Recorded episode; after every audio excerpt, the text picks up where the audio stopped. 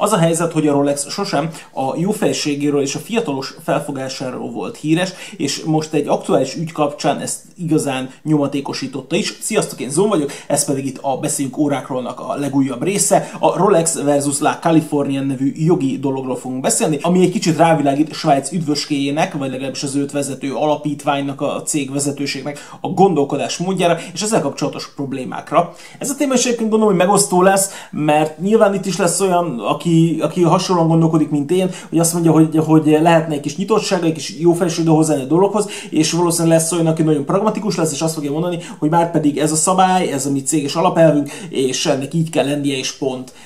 Írjátok le a hozzászólásokban, légy szíves, hogy ti hogyan döntöttetek volna, szerintetek hogy kellett volna ezt az egész dolgot megoldani, de hogy mit is, azt mindjárt elmondom. Történet 2016-ban indul Los Angelesben, van egy Courtney Ormondunk és egy Leszek Garviking, a nevéből így sejthető, hogy így lengyeles, főleg leírva, amikor duplavét látunk benne, meg ilyesmi, meg az Leszek, ez így nem mindegy.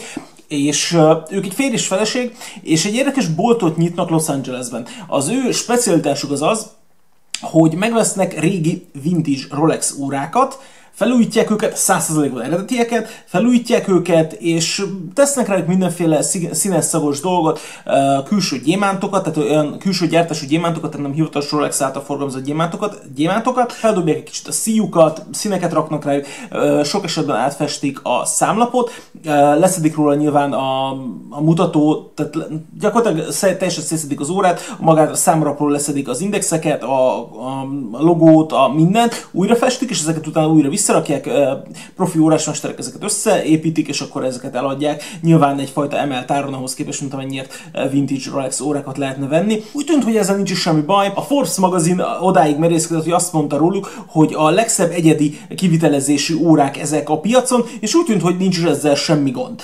És persze, mondom, nagyon fiatalos, nagyon jó pofa dolgok voltak ezek, és nem csak Rolex modellekre kell gondolni, egyébként ugye az Oyster Perpetualokba utaznak főleg, hanem alapvetően Cartier modellekből is van egy csomó, ami elkészült. Egyébként ezek zömében női órák, de vannak benne egyébként férfi órák is, egy-néhány. Volt, ami ilyen nagyon-nagyon fekete, némi minimális pirossal rohadt jól néztek ki.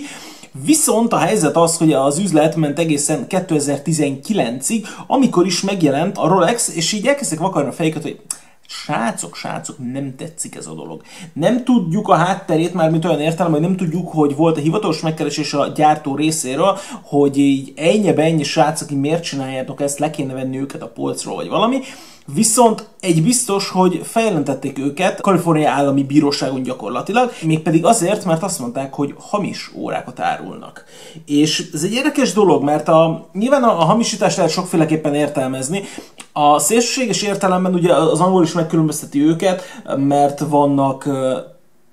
Ugye szoktuk azt mondani, hogy vannak fékek, ugye az a teljesen kamu.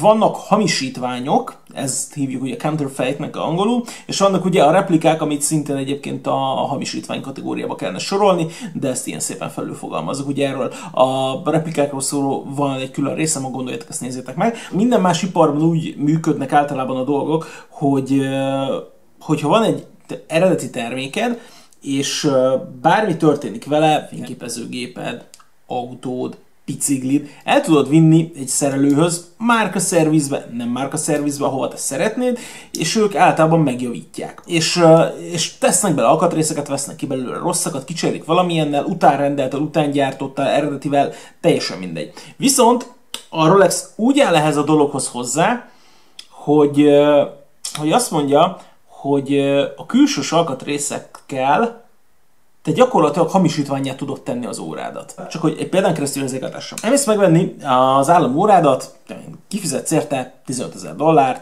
nagyon boldog vagy vele, kifizetted, megvan, csodálatos. Felkelsz másnap reggel, és levered a szekrényről, és olyan szerencsétlen esik, ráesik a macskára, a kutyára egyszerre, és a kőre természetesen, és hát üveggel lefelé érkezik, és összetörik a kristályod.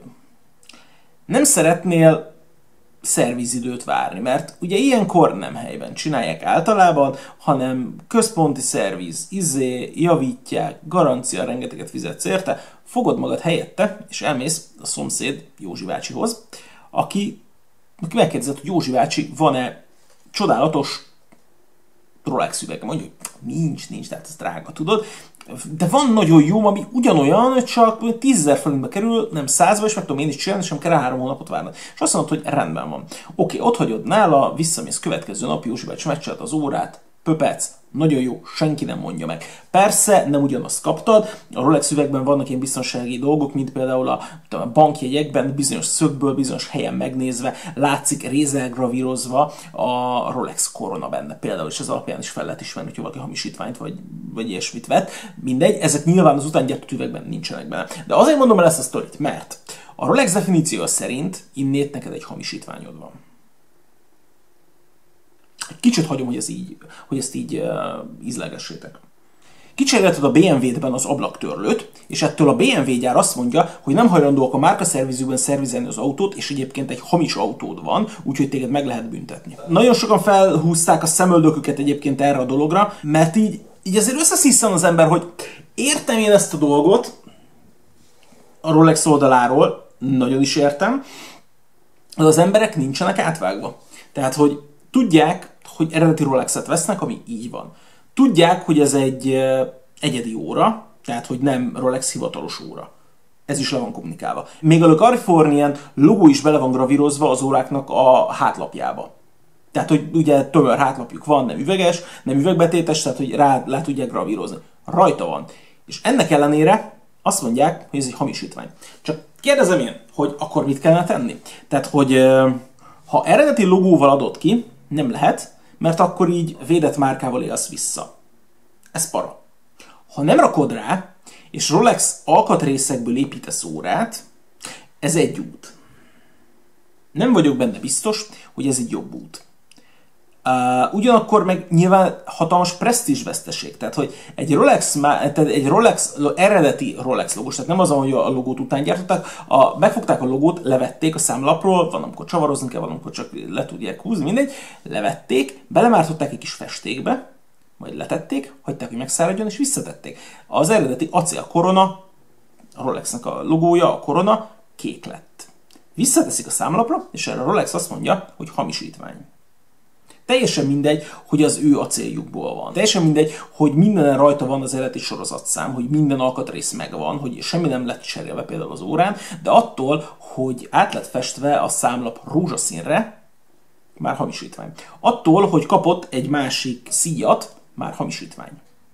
Innen ez problematikus. És egyébként ez valamennyire tudható volt előtte is. Nem volt precedens erre a dologra, viszont ugye az volt, hogyha te vettél bármilyen, tehát tényleg bármilyen eredeti Rolexed volt, és te tettél bele, nem tudom, gyémántokat, mert azt szeretted volna. Viszont elromlott a verk, nem voltak hajlandók javítani. A feltétel az volt, hogy először visszaállítják az eredeti állapotot, vagyis leveszik róla a gyémántokat, lehet, hogy kapsz egy új tokot, tehát hogy gyakorlatilag ezt nyilván mind ki kell fizetni, tehát teljesen egyértelmű. Visszaállítják az órád eredeti állapotába úgy, ahogy a gyárból kijött, és akkor hajlandók foglalkozni vele. Ez ilyen korábban is volt. Ezért volt az érdekes az, hogy sokan vizsgáltattak úgy egyébként be Rolexet, hogy elvitték a Springwell cserére. Tehát azt mondták, hogy hát, hogy ez kijár, és ezt meg kell nézni. És ugye ilyenkor akkor végigfutatják az ellenőrzést, leveszik a szíjat, megnézik mögött a sorozatszámot, lefutatják, hogy igen, benne van a rendszerben, nem lopott, nagyon jó, akkor kicseréljük. És ugye ez volt egyfajta kvázi olcsó, de mégis eredetiség vizsgálat, amit egyébként úgy nem mindig, vagy nem voltak hajlandók elvégezni feltétlenül, de ez így egyfajta kiskapu volt arra, hogy mondjuk ilyen használt piacos órának mégis megtud az eredetiségét. Ez működött a világ több részén, itthon nem tudom, hogy működik. Különböző nemzetközi fórumokban rengeteget olvastam ezt nagyon sokan csinálták, hogy Springwell cserére elvitték, és akkor ott utána ebből kiderült, hogy eredeti az óra vagy nem. Ez alapján lehetett tudni korábban is, hogy a Rolex alapvetően így áll hozzá magát, és így két lábbal beleszállt egy gyártóba, aki jóhiszeműen tisztességes piaci magatartást tanúsított egyébként, eredeti órákat árultak, eredeti alkatrészekkel, eredeti logó, mindennel. Oké, mondom, tehát hogy onnét lehet ezt a dolgot megfogni, hogy ha nincs rajta a Rolex logó, akkor ők nem tudják $6000-ért eladni, vagy 8-ért, vagy 10-ért, vagy 12-ért, hanem csak el tudnák adni 3-ért, mint egy Cartier-t például. Mert oké, a Cartiernek van státusza, de azért látszik, ha megnézed az Instagramjukat, még lehet ottani dolgokat, vagy mondjuk régi cikkeket, vagy Groupon például vannak még fönt árlistáig. Azért látszik, hogy a Cartier és a Rolex modellek között egy 3-4-szeres szorzó van. Tehát, hogy a bármelyik Cartier modellt ezt az átalakítottat megkaptad 3-4 ezer dollárért, a Rolexeket meg bőven 8-10 környékén simán meg lehetett kapni. Úgyhogy nagyjából ennyit számított, és nyilván nekik is kellett a profit, meg hogy ők azért a nyersanyagot, a vintage Rolex órákat is, hát azért szép áron vették. Tehát, hogy valószínűleg ezeket sem 1000 dollárért vágták hozzájuk, hanem hogy a megfelelő piaci áron vették őket, ugyebár. És egyébként ez a dolog, ez ment, és szerintem valahol amíg kicsiben játszottak, szerintem addig nem nagyon érdekelte őket, de amikor elkezdtek egyre nagyobb nyilvánosságot kapni, mondom, hogy a Forbes-nak az írt róluk, hogy elkezdtek viszont eladó partnereik lenni ennek a dolognak, akkor onnét szállt rájuk. Az egyik ilyen mellébeszélés ezzel kapcsolatban, és mondom, ez vérforraló számomra, hogy azt mondták, hogy nem tudják az óráknak a garanciáját, tehát a garanciális feltételeit biztosítani, ezt tudjuk, és nem tudják az órának a teljesítményét és a működését garantálni. De basszus, tehát ez a legtöbb esetben ezek 30 éves órák voltak, egyikre se volt már szervizkönyv, meg garancia, meg ilyesmi, tehát ugye ez hatalmas bullshit. Oké, persze, hogyha bevitted, akkor nyilván pénzért javították még mindenért, de hogy nyilvánvalóan egyikben se volt már, nem tudom én, tehát hogy egyik se volt már gyakorlatilag ingyen szervizes, tehát egyértelmű módon, és amúgy a verkben meg nem nyúltak bele, tehát nem az volt, hogy így hozzápiszkáltak a verkhez, vagy tettek bele egyedi rotort, vagy bármi, hanem hogy a számlapot festették át, és tettek rá egy másik szíjat. És egyébként még egy ilyen érdekes dolog volt, hogy elkezdtek az esztétikájába belekötni. Tehát azt mondták, hogy nem azokat tehát hogy nem az eredeti óráknak az esztétikáját tükrözik ki vissza ezek az órák, és egyébként ők, tehát hogy nem már. Tehát hogy nem már. Most tényleg abban kötünk, tehát értem én, hogy ők szeretnének egyfajta, és egyébként a Rolex óráknak az esztetikájába abszolút nem lehet belekötni, tehát hogy a számtalan helyen használják az óráikat, harmadolási szabályokat, aranymetszési szabályokat, tehát minden ilyesmit, és ez nagyon látszik, a tipográfia mindenben nagyon látszik, hogy ők ezt nagyon tudatosan és nagyon céltudatosan használják, viszont ha bassza meg egy vásárló szeretne a rózsaszín számlapon kék indexes órát barna szíjon, akkor hadd lehessen már neki. Tehát, hogy attól, hogy tehát azért nem kell szerintem ezt a gyártót, átalakító műhelyt, nem tudom, hogy kell őket valójában nevezni, de hogy hadd ne kelljen már őket a földbe döngölni azért, mert egyébként találtak egy egészen jó piacirést, és mondjuk ebből megpróbáltak mondjuk adott esetben pénzt szerezni. Ez az egész jogi hercehurcát egyébként tökre megérteném, hogyha lenne nekik egy ilyen ezzel konkuráló fiatalos vonaluk. Tehát, hogyha nekik lenne bármi, ami azt mondja, hogy figyelj, ez nekünk konkurencia, sokkal olcsóban adjátok ugyanazt, mint amit mi. De nincs semmi ilyesmük, semmi hasonlójuk. Oké, az Oyster Perpetualokat lehet sokféle számlappal kapni. De ettől még nem, tehát hogy nem ugyanaz a két dolog. Úgyhogy nekem ez azért fura, hogy az esztétikai dolgokba is beleszálltak, mert mondom, az eredeti részét, a garanciás részét, a működési részét még akár meg is érteni. De ez, amikor így azt mondják, hogy nem azoknak a minőségi és kinézeti sztenderdeknek felelnek meg, mint a gyári órák, akkor azért nekem ott már nagyon billeg. Úgy tűnik, hogy abból indult ki ez az egész, hogy októberben, tehát 2019. októberében egy kliens elküldte egy szervizbe az óráját, és akkor kapta a hideg zuhanyt, hogy hát igazából ezt az órát vissza fogják állítani eredeti állapotra, ez neki rengetegbe fog kerülni, és hát igen.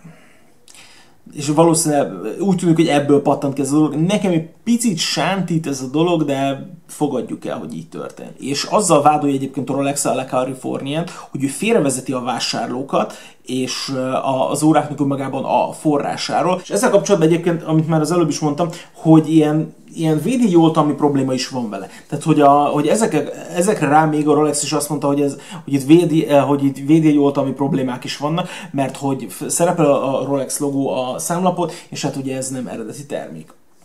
Hát oké, ezt a részét egyébként még értem is. Még a vádpontok között szerepelt az, a félrevezetés mellett tévesen reklámozzák azt, hogy Rolex órákat árulnak az Instagramjukon és a Facebook oldalukon. Nyilván ezekre a súlyos felvetésekre a La Californienne-nek is érkezett válasza, és visszautasították a vádatnak a nagy részét, hogy ők a fair use-ra hivatkoztak alapvetően, ugye, ami YouTube-on is szokás, hogyha valakinek felhasználod valamilyen tartalmát, bemutató, kritikai vagy bármilyen célzattal, akkor itt általában fair use szoktak haszán, és az Amerikában egy élőbb dolog, mint amennyire nálunk csak így szavakban van az. Mindegy, és visszautasították nyilván a hamisítási vádat, az esztikákkal kapcsolatos vádat, a működéssel, meg minden ilyesmivel kapcsolatos vádat, úgyhogy ez alapján arra lehetett számítani, hogy ez egy fajta ilyen elhúzódó dolog lesz. Érdekes egyébként, hogy ez tavaly októberben történt önmagában a per, tehát tavaly novemberben történt a pernek az elindítása, ugye az októberi eset után, és már januárban fejlemények voltak ezzel a dologgal kapcsolatban, és amiért most beszélünk nyilván az, hogy megint volt egy újabb bírósági forduló, és ezzel kapcsolatban is vannak fejlemények. Úgy tűnik, hogy most valamennyire lezárták a dolgot, de nem feltétlenül megnyugtatóan. Lehet, hogy egyébként egyik fél számára sem. A Rolex egyébként érdekes módon kért, tehát az eredeti felvetésben kért volna nem kevés, hanem hogy konkrétan óránként 2 millió dollárnyi kártérítést követelt volna, hogy azért, mert hogy neki milyen kára keletkezett, és mondom, a jó fejségnek az imidzse az számomra már egyébként itt ment volna a lecsóba, tehát hogy ez, és nem néztem el a nullákat, tehát hogy megnéztem egy párszor, hogy mi az az összeg, amit ők követeltek volna, ez szerintem nagyon-nagyon szép. Jó, nyilván ez egyfajta elrettentő summa, meg ilyenkor nyilván mindig hatalmasan nagy összegeket kell mondani, hogy utána legyen miből alapvetően alkudozni, de ez ilyen nagyon-nagyon erősen fogott a tolluk ezzel kapcsolatban. Ez, nyilván ezek olyan vádak voltak egyébként szerintem is, amivel nem lehetett mit kezdeni, de hogy mi lett a végső megoldás, az ugye májusban derült ki, május végén egészen konkrétan, mégpedig az történt, hogy volt egy ilyen közös megállapodás, vagy valami ilyesmi, tehát megállapodott a két cég egymással. Californian megkapta a lehetőséget, hogy folytassa a testre szabott óráknak, tehát ezeknek az egyedi készítési óráknak a gyártását, viszont nem használhatják a számlapon a Rolex koronát, és nem használhatják a Rolexnek a nevét sem a számlapon, erre azért számítani lehetett, valamint a hirdetéseikben sem használhatják, sem a meta leírásokban, sem a címekben, se a grafikán, se sehol nem használhatják a Rolexnek a szimbólumát. Ezzel a részével valahol egyébként egyet tudok érteni, de hogy ezt az elején is mondtam, viszont érdekes, hogy ebben mondjuk ebben a formában belementek, és amúgy a bíróság egyébként eltekintett ettől a jóvátételtől, amit egyébként szeretett volna rajta mondjuk a Rolex így konkrétan behajtani, tehát így nagyon vastagon fogott volna attól. Egyébként szerintem így is durva a dolog, ugyanis jelenleg nem működik a weboldaluk, Instagramról, meg Facebookról, ahogy néztem, így csó mindent leszettek, tehát oké, a Cartier modelleiket meg lehet találni,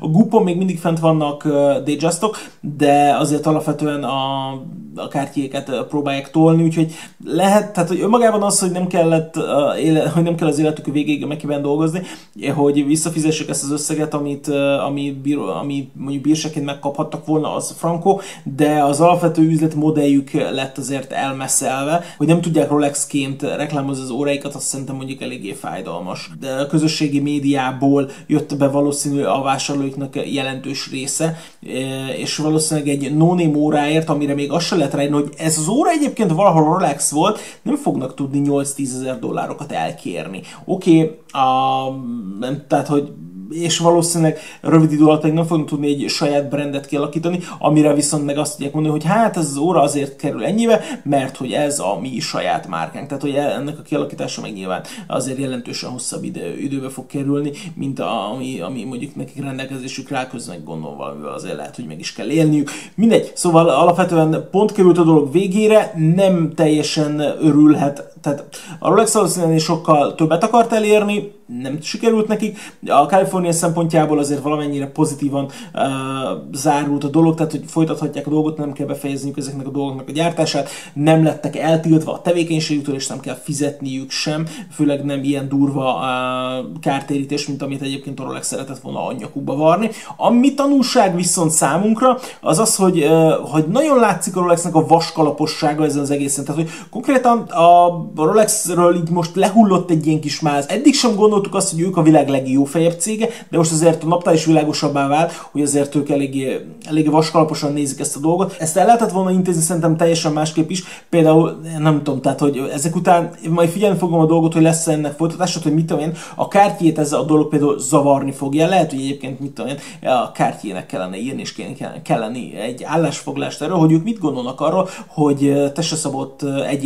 egyedi megoldás ráadású Cartier-ket árulnak Amerikában, Cartier logóval, aztán lehet, hogy így a nyakukba kaptának még egy szép pert. Na mindegy, szóval, hogy engem érdekelne ez a dolog, hogy állnak hozzá. A Rolexnek szerintem egyébként valamennyire értekelni kellett volna ezt a dolgot, és lehetett volna ezt egy normális egyesség formájában elérni. Korábban is elmondtam, hogy szerintem egyébként ebbe a dolog nem kellett volna beleállniuk, mert hogy nem konkurenciái egymásnak. Tehát azok, akik megveszik ezekben a pasztel színekben és nagyon csajos színekben pompázó órákat, azok valószínűleg sosem fognak egy szépen polírozott acél és fekete színű Datejust-ot hordani. Tehát, hogy valószínűleg ez nem történne meg, úgyhogy nem egymás elől halásszák el a halakat. Persze, mondom, ezt szerintem el lehetett volna intézni másképp. Én azt mondom, hogy szerintem egyébként a Rolex üzletének lehet, hogy jót tett volna, hosszú távon is akár.